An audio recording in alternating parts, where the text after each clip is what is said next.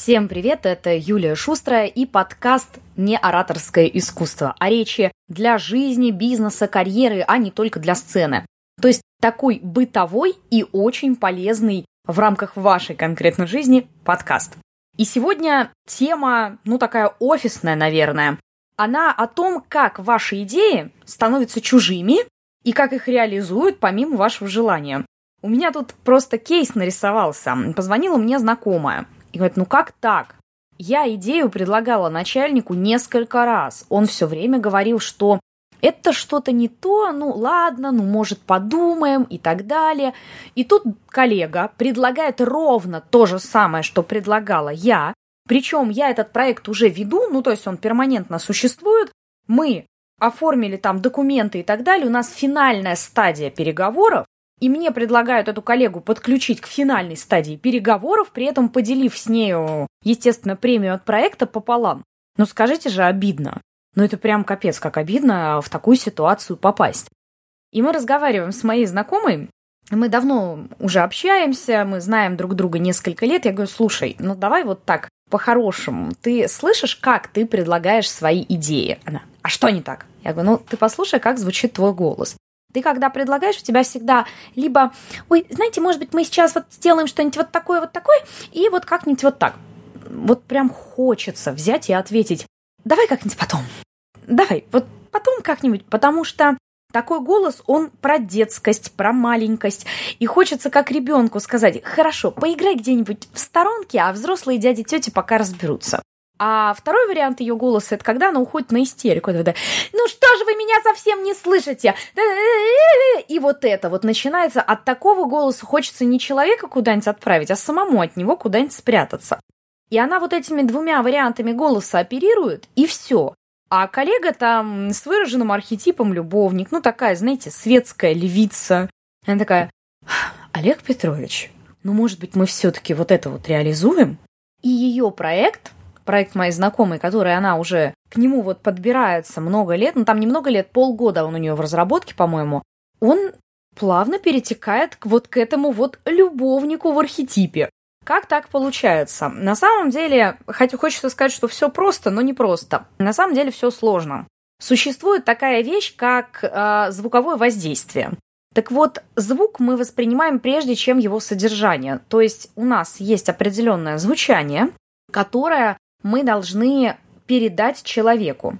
И наш голос передает некую эмоцию. Когда мы разговариваем спокойным, низким голосом, у нас все хорошо, мы передаем спокойствие, стабильность, уверенность и так далее. Если мы разговариваем вот таким голосом, то появляется ощущение у собеседника, что его взяли за горло и вот так немножко потряхивают. Ну или в лучшем случае, что он мультики смотрит. Психологическое восприятие любой информации, которая будет передаваться подобным голосом, будет, конечно, не такое полное, как если бы вы разговаривали спокойнее и ниже. Если мы говорим о голосах истерических, то это вообще воздействует как э, попытка отгородиться. Вспомните себя в таком, допустим, возрасте лет 10-16, а у некоторых эта привычка могла и сейчас сохраниться, когда на вас орали, вам разве не хотелось просто отгородиться и уйти? Не было такого, вы прям вслушивались, да, в каждое слово? Скорее всего, нет. Как правило, наша психика хочет отгородиться от любого человека, повышающего на нас голос. И нам не хочется с ним общаться. Поэтому неудивительно, что у моей знакомой вот такая ситуация возникла. Честно, я подозревала, что рано или поздно это произойдет. А она, знаете, из тех, кто считает, что вот главное, чтобы ты был специалистом в своем деле. Да это прекрасно, быть специалистом в собственном деле. Но если ты не можешь донести свою экспертность, если ты не можешь людям по-нормальному объяснить, что ты придумал, что ты хочешь, тут еще играет огромное значение и логика речи, последовательное изложение ваших мыслей, это тоже раздел работы с речью, которым я занимаюсь. Но первично в ее конкретном случае это все-таки голос. И я и в качестве эксперимента предложила этот кейс, у меня появился как раз где-то вот 3-4 э, месяца назад. Я ей предложила пройти полный курс. Она прошла, мы ей понизили голос, сделали ее чуть поспокойней, и у них неделю назад должна была решаться судьба этого проекта. И что вы думаете? Она просто послала эту коллегу, но очень спокойно, то есть там диалог был из разряда «Так, А теперь давайте будем решать, как э, у нас девочки будут вести переговоры и так далее. И моя знакомая встает и говорит, так, э, знаете, я считаю, что я этот проект начала вести, я его буду заканчивать вести, и, в принципе, помощь в переговорах мне не требуется. Именно так, спокойно и основательно. Не вот так вот, знаете, я вообще-то веду этот проект уже полгода, я в нем сама хорошо ориентируюсь, и мне не нужна сейчас никакая помощь, особенно на этапе работы с клиентами. Ну кто же ее вот в таком варианте пустит э, работать с серьезными клиентами? Это при том, что реально всю базу документальную под этот проект готовила она. Это правда, она хороший эксперт. Просто через ее речь это не читается. Она еще и роста маленького. И получается, что она такая вот девочка-припевочка, работу за всех делает, но ценить это не ценит. Так часто бывает. У меня часто клиенты приходят с таким запросом, именно поэтому я и решила сделать подкаст на эту тему. Ну а теперь давайте посмотрим по этапам работы. Что же я такого с этой женщиной сделала, а ей на секундочку 43? То есть это не прям девочка-девочка. Что же я такого с ней сделала, что голос у нее стал звучать иначе? Но первое, мы прорабатывали очень подробно дыхание, потому что от дыхания зависит, как вас воспринимают. Дышите ровно, спокойно, окей, вы спокойный, уверенный человек. Дышите вот так, все, считайте, что вы уже неспокойный человек, вас воспринимают как такую вот некую истеричку, по-русски говоря. Дальше. После этого мы прорабатывали речевые такты. Здесь был очень объемный блок работы, именно потому что проблемы с речью копились долгие годы. После дыхания мы прорабатывали речевые такты, то есть чередовали речь, дыхание, речь, дыхание.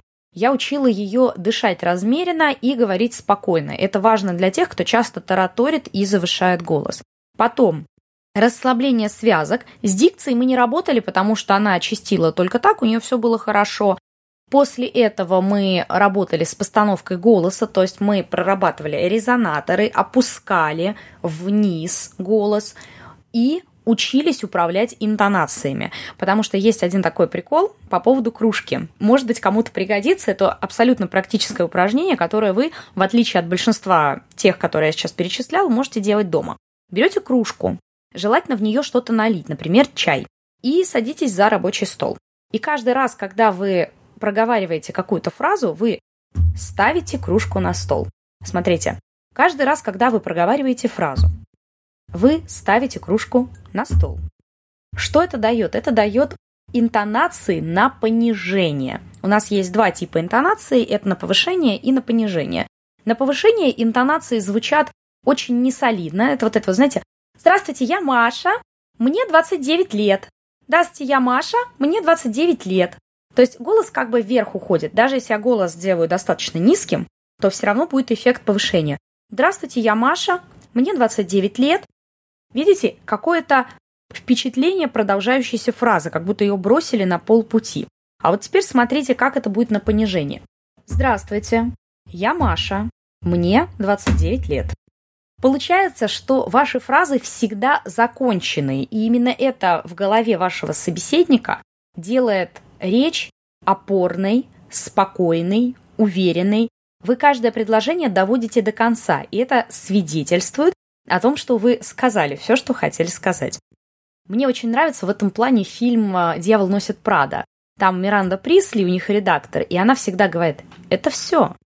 И ты понимаешь, что все, из кабинета надо просто выйти. Вот каждый раз, когда вы ставите кружку на стол, представляете именно эти интонации, потому что это интонация истинного правителя, ну, если брать по архетипам. Такая интонация как раз дает вашему собеседнику понять, что вы четко формулируете свои мысли. Между прочим, прием активно используют журналисты. Даже если мы чем-то там не закончили фразу, что-то там недопоняли или не так договорили, обязательно интонация идет на понижение, и тогда это создает впечатление, что вы четко уверены в том, что сказали. Ну, например, этот лимон синего цвета. И вообще, вот понимаете, вы на уровне подсознания воспринимаете это как нормальность. Именно такая интонация дает нам вот прям 100 очков вперед. Попробуйте попрактиковаться, но Опять же, интонации на понижение сильно зависят от того, как работает ваш нижний резонатор, а вот это прорабатывать лучше уже со специалистом. В любом случае, в курсе дизайн речи моем есть все эти составляющие. Если вы когда-нибудь решитесь, то приходите, буду рада. Но если вдруг у вас такая же проблема, как у моей знакомой, и вы не готовы идти на курс, то начните с хотя бы анализа по архетипам и базовых рекомендаций. Базовые рекомендации вы можете найти в любой из моих соцсетей, если в директ напишите «хочу гайд». Там будет такая развернутая инструкция о том, как улучшать собственную речь. И ссылки на полезные материалы, уроки и ролики тоже в соцсетях, размещенные в открытом доступе. Просто обычно вы их видите в хаотическом, скажем так, скоплении, а там они структурированы, практически это каталог. Пишите в мои соцсети, это может быть ВК, Телеграм или Инстаграм «Хочу гайд» и получите эту бесплатную инструкцию. Ну а тех, кто уже точно решил, что с речью нужно что-то делать, тех, кто действительно хочет прокачать свою солидность, коммуникабельность и уверенность в себе, я жду на курсе «Дизайн речи». Всем пока!